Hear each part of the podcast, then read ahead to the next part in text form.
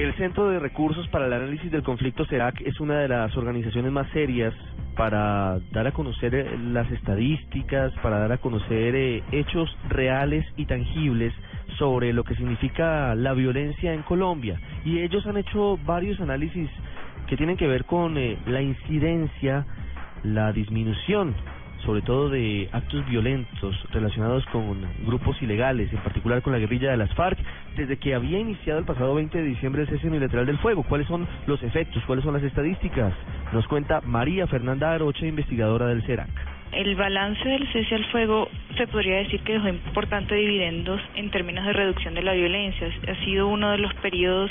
históricos donde menos violencia de conflicto se ha registrado, por lo cual se podría decir que esta crisis podría también preverse un poco el recrudecimiento de, la violencia asociada al conflicto teniendo en cuenta la reducción que se venía registrando, a pesar de que quizás es, creo que es la tercera crisis del proceso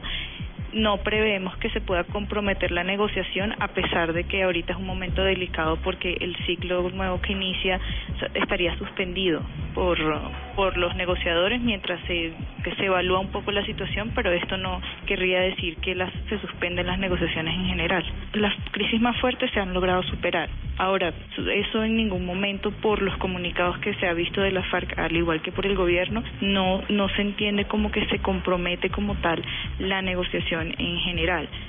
va a haber un recrudecimiento de la violencia porque tanto el gobierno ha establecido que su ofensiva continuará, así como las FARC levantan en este momento el cese unilateral. No creemos que esto pueda como significar en algún momento, en el corto plazo, la suspensión total de las negociaciones. En efecto, sí va a seguir deteriorándose la opinión pública y el apoyo hacia los diálogos, además de que esto es un momento en el que la población no está preparada para este recrudecimiento de la violencia, lo cual va a afectar aún más en la imagen del proceso. Sin embargo, habría que reforzar todas esas estrategias para que la población esté preparada para ese posible recrudecimiento sin que eso perjudique